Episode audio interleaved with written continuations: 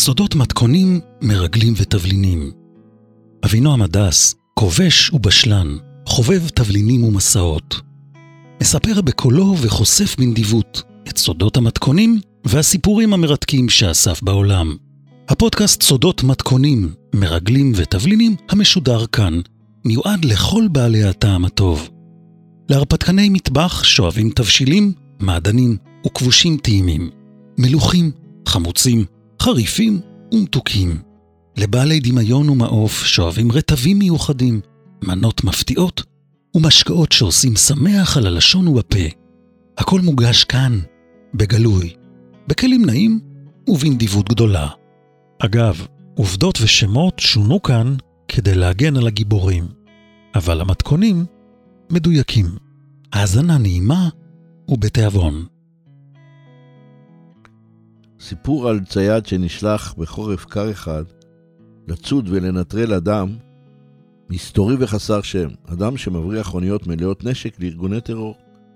על סודות העולם החשאי ועל אלימות ומוות ועל מרגל שכינויו גנב המחשבות, אבל זה למעשה כמעט כל מה שהיה ידוע עליו. בסיפור יש גם על שפת הגוף של המחשבות, על חשבון ארוך ונקמה שחיכתה בסבלנות שנים רבות. נחשוף כמובן, כמו בכל סיפור, מתכונים, הפעם לליקר אלכוהולי חריף תוצרת בית, לסלט ירקות כבוש שהציל לי את החיים, ולממרח קטלני מפלפל חריף אפריקאי. בסיפור הזה יש מספר פרקים, אני מקווה שיהיה לכם סבלנות. וכרגיל, עובדות, תאריכים, יעדים ושמות שונו כאן כדי להגן על הגיבורים, אבל תאמינו לי, המתכונים מדויקים. ובכן, אה, פרק א'. פרק א' מדבר אה, באונייה מלאה נשק למחבלים, על אחד מבריח, אחד צייד ואחד מרגל קורא מחשבות. הסיפור הזה מתחיל בירושלים, בישראל, ממשיך באירופה ומסתיים באפריקה. אגב, אם הוא בכלל יסתיים. שמע, אתה יודע, מהעבודה שעשיתי באפריקה במשך למעלה מעשר שנים, למדתי המון. בנסיעות התכופות שלי האלה, שלי לשם, כל חודש, שילבתי בפעילות הרגילה והגלויה שלי כאסטרטג וכמאמן לפוליטיקאים, גם מעט פעילות חשאית, פעילות מודיעין. אם תרצה על הסיבה למה זה היה משולב, נרחיב את הקשר המיוחד הזה קצת יותר מאוחר. אבל, כמו שאמרתי, בנסיעות שלי לאפריקה למדתי הרבה על האפריקאים. בין השאר, למדתי שהאפריקאים לא אוהבים את הים. שמע, מה זה לא אוהבים? ממש לא אוהבים. אני רואה שאתה מהנהן בראש, נכון? אתה מסכים? אפריקאים אפילו פוחדים קצת מהים. אתה יודע למה? כל הצרות הכי גדולות שלהם באו מהים, באוניות. לכן, הם מתרחקים מהחוף. טוב להם רחוק בתוך היבשת, רע להם ליד המים. במשך מאות שנים, אונייה ליד החוף באפריקה זה סימן מבשר רעות. למשל, סוחרי העבדים. במשך שנים, מימי הביניים ועד תחילת המאה ה-20, זה עצוב, אבל העבדים היו מוצר הייצוא העיקרי מאפריקה. בהתחלה היו אלה הערבים שחטפו והובילו באוניות, עבדים שהם חטפו באפריקה, בחופים, לכרתים, לקפריסין ולסיציליה. 1943 לספירה, למשל, שוב מי היה? מי הגיע? הפורטוגזים. הם הגיעו בספינות, הרסו וכבשו ערים וכפרים לאורך החוף, וחטפו המון אפריקאים, חטפו אלפים, והובילו אותם באוניות עד יבשת אמריקה. אני מזכיר לך שגם הצרפתים הגיעו מהים והשתלטו על חצי יבשת, והגרמנים הגיעו, והבלגים, וההולנדים, והאנגלים. כולם שדדו את המחצבים והמשאבים של היבשת, הוציאו משם זהב, אורניום, יהלומים, עץ, מה לא. כלומר, במשך שנים היה מראה של אונייה מתקרבת באפריקה, סימן רע. אבל אני, אתה יודע, אני באופן אישי אוהב את הים. גדלתי קרוב לים, אני אוהב לשוט, מאוד אוהב, אני מכבד את הים, את העוצמה שלו, את הכוח הבלתי נגמר, אבל לא פוחד ממנו. מכבד אותו, נזהר, מכבד מאוד, אבל לא פוחד. שמע, אתה יודע, כשאני שט uh, באור יום למשל, עשרה מייל מהחוף, אגב, מייל ימי אחד, למי שלא זוכר, זה 1,852 מטרים. כלומר, כשאני מדבר על עשרה מייל ימי, זה כמעט 20 קילומטר מהחוף, זה רחוק, אה? אז עשרה מייל מהחוף, אתה מסתכל, מסביבך יש רק מים כחולים ושמיים כחולים. קו האופק מסביבך 360 מעלות. מחזה מרהיב. זה ביום, אבל בלילה? בלילה, לעומת זאת, הכל משתנה. למה? חושך. מעליך יש כיפה שחורה ובה מיליארדים של כוכבים. חלקם מנצנצים, חלקם מהירים באופן קבוע, כמו איזה פנס קוסמי. חלקם בודדים, חלקם מסודרים בקבוצות. בלילה כזה של כוכבים, אתה יכול לנווט בקלות מנקודת מוצא אל יעד. בעזרת כוכבים זה קל. תשמע, אני אוהב לשוט בלילה ולנווט בלילה כשיש כוכבים. אבל בלילה בחורף, בים, כשהעננים מכסים את השמיים, וואו, אתה בצרה, חושך למעלה וחושך למטה, אתה לא יודע איך נגמר הים ואחד מתחיל עם השמיים. וקר, חורף, קר, מאוד קר, ורוח. והגלים מטלטלים אותך מצד לצד, ואתה חוטף שפריצים של מים קפואים וחושך מסביב, ואתה רק מתפלל שאתה בכיוון הנכון. והרעות בדרך כלל, אפס, לא רואה כלום, שחור מסביבך לחלוטין. ולפעמים, בנוסף לכל הצרות, יש גם ערפל סמיך, כמו שמיכה על הים, רעות, אפס. אז, ידידי, בלילה חורפי כזה בדיוק, לילה שחור משחור, מתחיל הסיפור שלנו. לילה חורפי, קר ועם ערפל. לילה של יום שישי אחד. היכן שהוא בשנות ה-80, פחות או יותר, לא חייב לדייק. תדמיין לילה כזה, כשעננים מקיאים, מכסים כל כוכב אפשרי. בלילה כזה בדיוק התקבלה בבניין אחד בתל אביב ידיעה שאל חופי עזה משייטת, מתקדמת, אונייה מלאה בנשק מוברח. האונייה הזאת, מלאה בנשק, נושאת כנראה דגל של מדינה באפריקה. זאת אונייה של כ-40 אלף טון, צבועה באפור מאוד כהה, כמעט שחור, מה שמשתלב מצוין עם החשיכה. הרי הכתיים שלה כנראה, ככה אומר המודיע, רשמו באותיות לבנות את השם שלה. פולטרה VV. F-U-L-T-R-A VV. ומתחתיה כתבו באותיות יותר קטנות שמה של העיר ליסבון. זו העיר שכנראה האונייה רשומה בה. האדם שהעביר את הידיעה ציין שהאונייה ישנה מאוד והצבע שלה נראה ישן ושחוק, אבל הוא ציין שהאותיות של הארכיטאים נצבעו בלבן בוהק, אותיות עם השם, כאילו שנצבעו רק בימים האחרונים, וזה מוזר. למה זה מוזר? כי נראה שכאילו החליפו לה את השם רק השבוע. האונייה הזאת, לפי המודיע, מובילה במוצהר חצץ וחול לבנייה. אבל האמת שמתחת לחצץ ומתחת לחול, בהסתר, היא מובילה אלפי כלי נשק, חומרי נפץ וחומרי חבלה, גם מחרטות מתכת וכלי עבודה לייצור פגזים ורקטות, וכל הסחורה הנוראה הזאת מיועדת להגיע לארגוני הטרור בעזה. מעזה, כפי שאתה יודע, כלי הנשק האלו יופנו לאן? לפגוע בישראל ובישראלים. לפי מה שאנחנו ידענו אז, האונייה הגיעה לאחר שהקיפה את יבשת אפריקה. נמל המוצא שלה היה כנראה בדרום אסיה. ככה זה נראה. על המקורות של הנשק שם נדבר בהזדמנות אחרת, אבל שמע, הנתיב הזה שלה היה נתיב שיט מוזר, רומז על בחירת נתיב התגנבות צמוד חוף. זה מה שעורר את הסקרנות, אתה מבין? ואחר כך את החשד, אוקיי? קברניט חף מפשע לא מפליג בעקלתון צמוד לחוף במלא יבשת אפריקה, ואחר כך בצמוד לחוף של צפון אפריקה. קברניט חף מפשע, אם יש לו שכל, חוסך זמן ודלק, ושט בנתיב הקצר הישר, בקו הישר. הקלטון כזה זה חשוד, אוקיי? חשוד, חשוד. ואז מאותו בניין בתל אביב, מי שצריך, מרים טלפון ומערב את הדבר שנקרא מספן מודיעין של חיל הים. שמה, במספן מודיעין חיל הים, יש קצין תורן. הוא מעיף מבט במפה, קורא את ההודעה שקיבל ומבין מיד את העניין, מרים הוא בעצמו טלפון ומתייעץ. עוברות כמה דקות, כזכור, האונייה כבר אה, פחות או יותר מול חוף עזה, קרוב מאוד לחוף. באמצע הלילה חורף ואין כוכבים וחושך. ואז בחיל הים מתקבלת החלטה, וחיל הים נכנס לפעולה, יוצא לשם. סטיל משייטת שלוש שמוזנק מאשדוד, הוא הוגן שם בדיוק לקראת משימות כאלה, ואותו סטיל מגיע תוך זמן קצר, יוצר מיד קשר עין, והקברניט, הקצין על הסטיל משייטת שלוש, מדווח מיקום בשעה 04:40. הסטיל מוסיף עוד דיווח. מוסיף שמול האונייה הסתדרו בחושך כעשר סירות דייג, אולי יותר, נראה שהם יצאו קודם מהנמל הקטן של עזה. הספינה הישנה פרקה מהם במהירות. חבילות כבדות אל אותם סירות דייג באמצעות שני מנופי סיפון גבוהים, הסירות נמלטו כל אחת לכיוון אחר. מפקד הסטיד מדווח בקשר בגדול שכולם שטו לכיוון חוף עזה, כמובן. הוא ירה באוויר, ניסה להוריד למים זודיאק עם שייטים, היה ים גלי מאוד מאוד חזק, ממש פראי. הוא מודיע, אני מצטער, לא הצלחתי לעצור אף סירה. הן קטנות, זריזות. שייטים העזתים, הדייגים העזתים, מאוד מנוסים בים כזה, שטו מהר.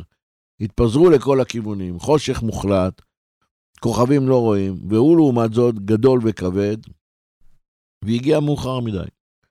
במילים אחרות, קרב אבוד. אגב, זה לא פעם ראשונה, ובוודאי שלא הפעם האחרונה שזה קורה, שסירות קטנות מצליחות להתחמק מאונייה גדולה. הלאה. אוניית הנשק, פולטרה VV מליסבון, עם הדגל האפריקאי, אמנם נעצרה על ידי הסטיל והובלה לנמל אשדוד, אבל הכל היה מאוחר מדי. המטען הקטלני שלה, אותם כלי נשק וחומרי חבלה, כבר חולצו ממנה והכל הגיע לטרוריסטים בעזה. מה שנשאר עליה זה חצץ וחול, אלה שנועדו להסתיר את הנשק. וחול, כידוע, יש לנו מספיק. הקיצר, האונייה עצורה בנמל אשדוד, עכשיו המערכה עוברת מהצד המבצעי לצד החושב. בתל אביב יושבים קבוצה של אנשים מצוינים, חושבים ומנסים לברר את השאלה, והיא, מי מנהל את המערכה הזאת, המערכה שיש לה מערכת, שעושה מה? רוכשת אוניות, רוכשת נשק באסיה או במקום אחר, ממלאה את הנשק ואת חומרי החבלה בתוך האוניות, מובילה ומבריחה אותו לארגוני הטרור. מי האדם הזה שעומד מאחורי המערכת הזאת? למערכת הזאת יש איזה מנהל, איזה רמטכ"ל. ברור לאנשים הטובים שיושבים בתל אביב, שאם תפיל אותו, את האדם שמנהל את רכישות הנשק ואת הרכישה של האוניות, המערכת כנראה תיפול יחד איתו. זו מערכת uh, צנטרליסטית. אז כפי שהבנת, כאן נכנסים לעניין אנשים שהמומחיות שלהם מלחמה בטרור, לוטריסטים, ובעיקר אנשים ששטח העבודה שלהם הוא העולם הגדול. עכשיו אני אגיד אה, סוג של אה, הגדרת מפתח. אנשים עם אופקים רחבים ודמיון רחב אופקים. אלה האנשים שמאמינים שתחבולות הם כלי מצוין, ולא רק בגלל שנושא התחבולות כתב במקור שלמה המלך החכם באדם, דרך אגב, זה נכתב בספר משלי, פרק י"א, פסוק י"ד, אתה יודע. אלא בעיקר שהרבה הרבה הרבה הרבה שנים אחרי שלמה המלך, אדם אחד שקראו לו שלמה כהן אברבנאל, גם הוא היה גבר חכם מאוד. הוא הציע לארגון מסוים להשתמש בתורה הזאת באופן מעשי לחלוטין, ואפילו כתב את הפתגם הזה על סמל, ובתחבולות תעשה לך מלחמה. עכשיו, כבר יותר ברור לך שבסיפור הפעם יש גם צייד שנשלח לנטרל, פלוני, שמבריח אוניות נשק לארגוני טרור. מדובר על סודות ואלימות, מדובר על מרגל שקורא מחשבות, מדובר על שפת גוף ועל מחשבות של שפת גוף ועל נקמה שחיכתה הרבה שנים. אבל ידידי היקר, אני רואה שאתה נהנה, יפה לך. כמו בכל הסיפורים הנכונים, עיקר הסיפור תמיד מתחיל ונגמר באנשים, בני אדם. אגב, בני אדם שרק בנסיבות מיוחדות אלה נפגשו. אם לא היה קורה מה שקרה, הם לא היו נפגשים. ככה זה אנשים. ובכן, שלושה גיבורים יש. אחד הוא ממש גיבור. האחרים גיבורים במרכאות כפולות, אבל כבודם במקומם מונח. נתחיל עם שלושת אלה. אתה מסכים? יופי. בוא נתחיל. בני אדם. האדם הראשון. האדם הראשון הוא אדם מסתורי שסוחר בנשק מוברח. זה פושע, שמבריח מתחת לאף של מדינות ושל ממשלות, אוניות מלאות נשק וחומרי חבלה עבור ארגוני טרור וארגוני פשע. הכל ממש מתחת לאף של המדינות והממשלות. האדם הזה, המבריח, מוגדר פושע ומבוקש על ידי ה-CIA האמריקאי, על ידי האינטרפול ועל ידי משטרות במדינות אה, באירופה ובאפריקה ובמזרח הרחוק. זה אדם שכנראה מאוד מאוד עשיר, עשה מיליונים רבים מהברחות נשק. קודם כל הוא חכם, והוא כמובן ערמומי, הוא יודע להסתדר מצוין. כדי להסתתר מה הוא עושה, הוא נע ונד בעולם באונייה מסתורית שבבעלותו. כמו שעליו לא ידוע כמעט כלום, גם על האונייה שלו יש לנו רק מידע מעט. אבל יודעים שהוא מתחבא על אונייה. עכשיו, הוא מצליח לבלבל את אלה שרודפים אחריו על ידי כך שהוא משנה את הזהות של האונייה מדי כמה זמן, ייתכן מדי כמה חודשים. משנה את השם, משנה סימנים בולטים, משנה את הצבע, עושה את זה בכישרון גדול, את ההסוואה הזאת. הוא תחמן. האדם הזה, יש לו כמובן קשרים מצוינים אצל גנבים, טרוריסטים ולארגוני פשע. עכשיו, אלה שחיפשו אותו כדי לעצור אותו, סיפרו ששמו הפרטי ושם המשפחה שלו מתחילים כנראה באותה אות. מה שגרם לכך, וזאת הייתה השמועה, שהכינוי שלו הוא כמו משהו כמו ג'יי ג'יי, או ג'י ג'י, או ערער, או ויבי. לא חשוב כרגע. אבל הזהות האמיתית שלו עלומה. כן ידעו להגיד שהוא כנראה ממוצא בלקני, אבל למעשה העבר שלו לוט בערפל. ההווה שלו, לעומת זאת, העובדה שהוא פושע ומבריח נשק, ההווה שלו גורם לכך שהוא מאוד מבוקש, ולכן הוא מאוד מאוד מסתתר. עכשיו נראה אותך. לך תמצא אדם כזה, שאין לך את הצלום שלו, אין לך ביטחון לגבי מוצאו, אין לך את שמו, לפחות אין לך את שמו האמיתי, ואין לך את מיקומו כי הוא מסתובב בים והכתובת שלו זו אונייה. עכשיו, זאת אונייה שכל פעם יש לה שם אחר וסימוני זיהוי אחרים. ואתה יודע מה? אולי יש לו יותר מאונייה אחת, אולי יש לו שלוש, ונראות כולם אותו דבר. מה שכן ידוע, שכנראה הג'יי-ג'יי הזה, או הג'י-ג'י הזה, הוא קרח. ידעו להגיד שאין לו שיער על הראש.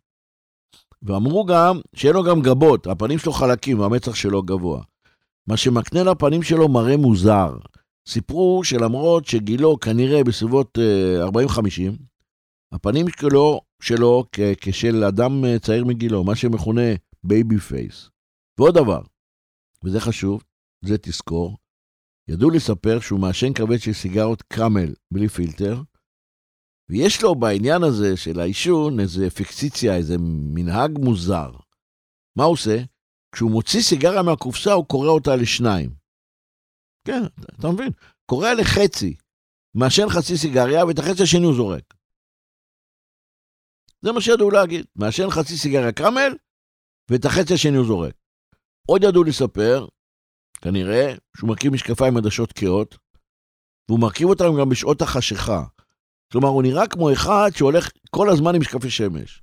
אחד שמנסה להסתיר את העיניים שלו. חוץ מזה, לא ידענו הרבה על האיש הזה שמנהל את הברחות הנשק באוניות אל ארגוני הטרור. ג'יי ג'יי או ג'י ג'י או ג'י ג'י או ג'וג'ו, זה מה שידענו, אוקיי?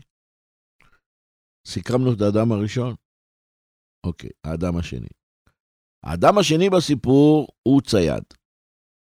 זאת העבודה שלו. הצייד כנראה נשלח לצוד את סוחר הנשק, את הסוחר במוות. הצייד נשלח למצוא ולנטרל אותו. וכמה מילים על הצייד. קודם כל, הוא אדם צעיר יחסית. הוא גם צעיר בכלל, וגם צעיר יחסית למקצוע הזה. כלומר, צעיר פחות או יותר. שמע, כמו שעל הסוחר לא ידענו הרבה, על המבריח, גם על הצייד היה קשה למצוא יותר מדי פרטים. אבל להבדיל מהסוחר שנמצא בצד הרע של הסיפור, הצייד, כפי שאתה יכול להבין, הוא בצד של הטובים. מסכים איתי? יופי. שוב אתה מהנהן, אני שמח. נמשיך. הצייד, המשימה שלו, השליחות שלו הייתה אז לגרום לסוחר הנשק ולארגון שלו להתמוטט. להתמוטט. מתי? כמה שיותר מהר. as soon as possible. כמה שיותר מהר.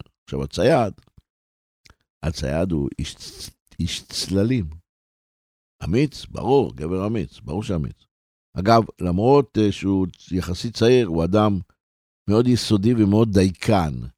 איש של פרטים קטנים, אדם משימתי נחוש. הצייד, ככה מספרים, הוא אדם, בשנות ה-80, כן? שידע להסתדר, להסתדר היטב עם לחץ, עם מתח, עם אי-ודאות. תשמע, אתה במקצוע ואתה יודע מה העבודה הזו דורשת ממך. כלומר, הצייד הוא אדם חשאי, ממודר היטב. הרבה לא ידעו עליו, אוקיי? עכשיו, מה שכן ידעו עליו על הצייד, ייתכן, ואיננו נכון, או איננו מדויק. לכן, אה, האם ניתן לסמוך על מה שאני מספר עכשיו? לא יודע. האם מה שמספרים עליו הוא אמיתי, או מוגזם, או מומצא, או שקר? האם פרטים הם נכונים, או פרטים מכיסוי שנבנה עבורו כדי להגן עליו? אני לא יודע, בסדר? אבל שמע, אי אפשר שלא ידוע כלום. חלק לפחות ניתן לגלות או לנחש.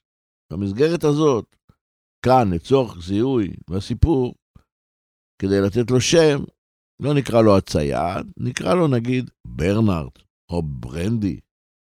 אבל זה כנראה, כנראה שם בדוי, טוב? אני שמח שאתה מסכים. מה שכן ניתן עוד לספר על ברנארד או ברנדי הצייד, שהוא אדם זריז במיוחד, אדם עם כישרון להתחפש. יודע להחליף זהויות במהירות, הוא גבר צעיר בעל כושר משחק ויכולת אלתור יוצאי דופן. יוצאי דופן. לכן, למשל, אין חשיבות לצבע השיער שלו ברגע נתון, כי זה לא רלוונטי. זה לא רלוונטי אם יש לו לפתע זקן או שפם. פתאום אתה רואה אותו מסתובב עם זקן.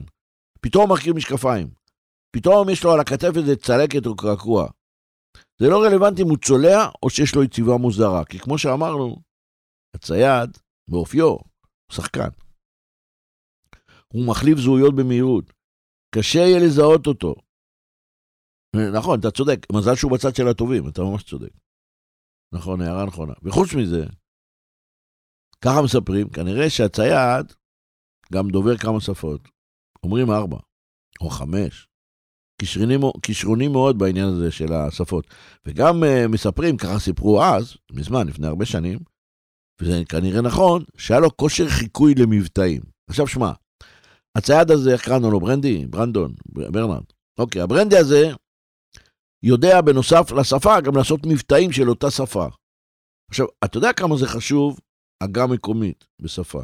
העניין של המבטא המקומי, ההגה המקומית. למשל באנגליה, לכל עיר יש מבצע טיפוסי. אדם מליברפול מדבר בהגה שונה לחלוטין מאדם במנצ'סטר. בארצות הברית, איש מטקסס, בן טקסס, יש מבטא שונה לחלוטין מאדם שגדל ונולד בניו יורק. וכמובן, כמובן, שוני עצום בדרך שבה רוסים ממוסקבה מדבר רוסית. וכיצד מדבר רוסית אדם שנולד באוקראינה או בקזחסטן. אוקיי, בוא נחזור ל... איך קראנו לו? ברנרד? בוא נחזור לברנרד הצייד ולכושר החיקוי שלו. בצרפתית למשל, כך היו מספרים עליו. בצרפתית הוא היה מסוגל לדבר בעגה פריזאית מתחנפת, כמו איזה מלצר מתנשא עם סינר לבן במסעדה לאנטריקוט ב rue Marbeuf, שזה בפריז. היה גומר לדבר כמו מלצר מ L'Entrecôte, אתה עושה לו ככה, הופ, היה עובר לפטפט בעגה קשוחה של איזה מנופאים שפה מנמל מרסיי, שזה בדרום צרפת. תשמע, למי שמקשיב היה קשה לנחש אם האיש הזה הוא מפריז או ממרסיי. אתה רוצה אנגלית? בבקשה, אנגלית. באנגלית האמריקאית שלו, ברנרד היה יכול להקריא לך קטעים ממחזה של ארתור מילר נגיד, נגיד מותו של סוכן, ולעשות את זה במבטא של מרצה לתיאטרון באוניברסיטת סטנפורד היוקרתית בקליפורניה. ומיד לעבור להתווכח איתך על איזה מחיר של צמיג בעגה של סוחר מכוניות מיד שנייה ביוסטון, טקסס. שחקן מוכשר, זהויות ומבטאים, תחפושות ואיפור, חזק וזריז. שמע, סופרמן, כן. אנשים שכן פגשו אותו, מספרים שהוא הצליח לבלבל ספרדים בבסקית. כשהוא דיבר איתם שעה על סוגים של פאיה, פאיה, המאכל הזה פאיה, שעושים בקערה גדולה, וההבדלים בין התבשיל כפי שמבשלים אותו במדריד, שזה הבירה של ספרד, או שמבשלים אותו בוויטוריה, שזה בירת חבל הבדלנים הבסקים. בסדר? שחקן וחקיין, תאמין לי. בן אדם על. אגב, מישהי שהכירה אותו טוב ואמרה לי שאם היה בוחר בקולנוע בתיאטרון היה עושה קריירה בינלאומית, אבל לא, הוא צייד. אגב, הוא צייד בצד של הטובים, שחקן וחקיין. מאחר והמידע עליו מועט, וכמובן שגם לגבי המוצא שלו אין לדעת, אז אנחנו לא יודעים הרבה. מה שכן ידוע, אגב, זה שהוא רזה מאוד ושרירי וגבר חזק. סיכמנו על ברנרד הצייד, האדם השני. בואו נעבור לאדם השלישי. האדם השלישי, כאן אנחנו נכנה אותו, נכנה אותו נגיד אה, קריסטוס. למה קריסטוס? ככה, לא יודע, בא לי עכשיו לקרוא לו קריסטוס. אין לי סיבה. נכון, זה שם מציל לבני, בלקני, אני מסכים, נמשיך. קריסטוס אולי הסיבה תתגלה בהמשך. יש לך סבלנות, בסדר? אה, יש לך, אתה מחייך. נמשיך. ובכן, כריסטוס, האדם השלישי, הוא מרגל. איש מודיעין, אדם מבוגר, מבוגר בהרבה מהאדם הראשון ומהאדם השני. הוא למעשה, הוא למעשה כבר עבר את גיל הפרישה, זקן. כריסטוס היה איש מודיעין מוצלח במיוחד, היה מרגל בנשמה שלו. שירת בעברו בארגון מודיעין ממלכתי במדינה שלו הרבה שנים. אתה מבין שהוא לא ישראלי, נכון? אירופאי, ברור. ידע, ידענו שהוא גבר גבוה, מרשים. אותו כבר פגשו יותר מאשר את הצייד ואת המבריח, את כריסטוס. ידעו שיש לו הופעה מרשימה, הוא רחב כתפיים, עיניים קריאות, ריסים ארוכים. היום בטח יש לו שיער לבן, אם הוא עוד חי. אבל אז היה לו שיער אפור עם שאריות של עבר יותר כהה, ושפם, היה לו שפם גדול, צונח משני צידי הפה שלו, שפם ענק. ועוד דבר שמייחד אותו, שים לב, במבט מקרוב ניתן היה לזהות שיש לו סוג של צלקת מוזרה כזאת עבה, אתה יודע איפה? ממש מתחת לשפה התחתונה. בין השפה התחתונה והסנטר. צלקת ארוכה וגסה, שאי אפשר להסתיר אותה, כי זה ממש מקדימה. זה הקנה לפנים שלו הרשת כזאת של ספק. כלומר, בגלל העיוות בפנים שהצלקת עשתה לו, היה נראה כאילו כל הזמן הוא רוטן או כועס, אתה מבין? כי זה היה חתוך כזה כלפי מטה. ברור שהבנת. אוקיי, אבל מה? הצלקת עושה לו פרצוף חמוץ. כאילו כל הזמן יש לו טענות. זה מה שהצלקת עשתה. האדם הזה, האדם השלישי שנקרא לו עכשיו, כריסטוס, למרות פרישתו, גם אחרי פרישתו, עדיין היה בעל קשרים מצוינים בכל מיני מקומות, ובעיקר אצל ותיקי ארגוני מודיעין בעולם. הוא ידע לעשות את הקשרים, היה איש ידע להתיידד. אגב, כמו הצייד. אז וגם אחר כך, סיפרו עליו שבמשך שנות עבודתו החשאית הוא רכש לעצמו הרבה ידידים, בדיוק כפי שהוא רכש לעצמו הרבה מה? אויבים, נכון מאוד, אתה שוב צודק. הלאה, נמשיך. אלה שמעללים אותו, סיפרו שהוא גדול מידות, אבל למרות זאת הוא זריז תנועה. ולגבי הזריזות, אגב, סיפרו שהוא בעיקר זריז במחשבה. מאוד זריז מחשבה, יש לו זיכרון אסוציאטיבי פנטסטי. הוא אדם בעל יכולת אלתור מדהימה וכושר התיידדות מופלא עם אנשים, אבל בעיקר, שים לב, בעיקר, וזו תכונה מאוד ייחודית שלו, כריסטוס, אדם בעל כושר הבחנה מופלא, להעריך במהירות מי עומד מולו. רנטגן אנושי. יש לו יכולת לקרוא אנשים ומחשבות של אנשים. עכשיו שמע, קורא מחשבות מנטליסט, רנטגן, ככה אומרים, כריסטוס הוא אדם שמסוגל לזהות אופי, כוונות, ואפילו מזהה שקרנים. זה השם שיצא לו, סוג של מכונת אמת אנושית, גאון ומניפולטור על, קורא מחשבות. אוקיי? עכשיו שאלה. האם לדעתך יש בכלל אדם שיכול לקרוא מחשבות? האם ניתן בכלל לקרוא מחשבות? האם אתה פגשת אי פעם אדם שיודע לקרוא מחשבות? האם יש בכלל דבר כזה? לקרוא מחשבות. מצחיק אותך, אה? אוקיי. אז אני שואל אותך, האם אפשר בכלל לענות על השאלה הזאת בתשובה חד משמעית? אה? צודק, שאלה מצוינת, נכון? ותשובה יש לך כרגע. אין לך. אתה ממשיך לחייך, אה? אוקיי. אני מקווה שעוד מעט תוכל לענות על השאלה הזאת. תסכים. מסכים. שאני אמשיך. בסדר, אני ממשיך. אבל, שלוש נקודות. בפרק הבא. עד כאן, סוף הפרק הראשון. עכשיו, בינתיים אני פונה למאזינים. חבר'ה, תנצלו את הזמן לעשות לי לייק. תעשו, נצלו את הזמן להירשם כמנוי כדי שתוכלו לקבל עדכון כל פעם שעולה פרק חדש.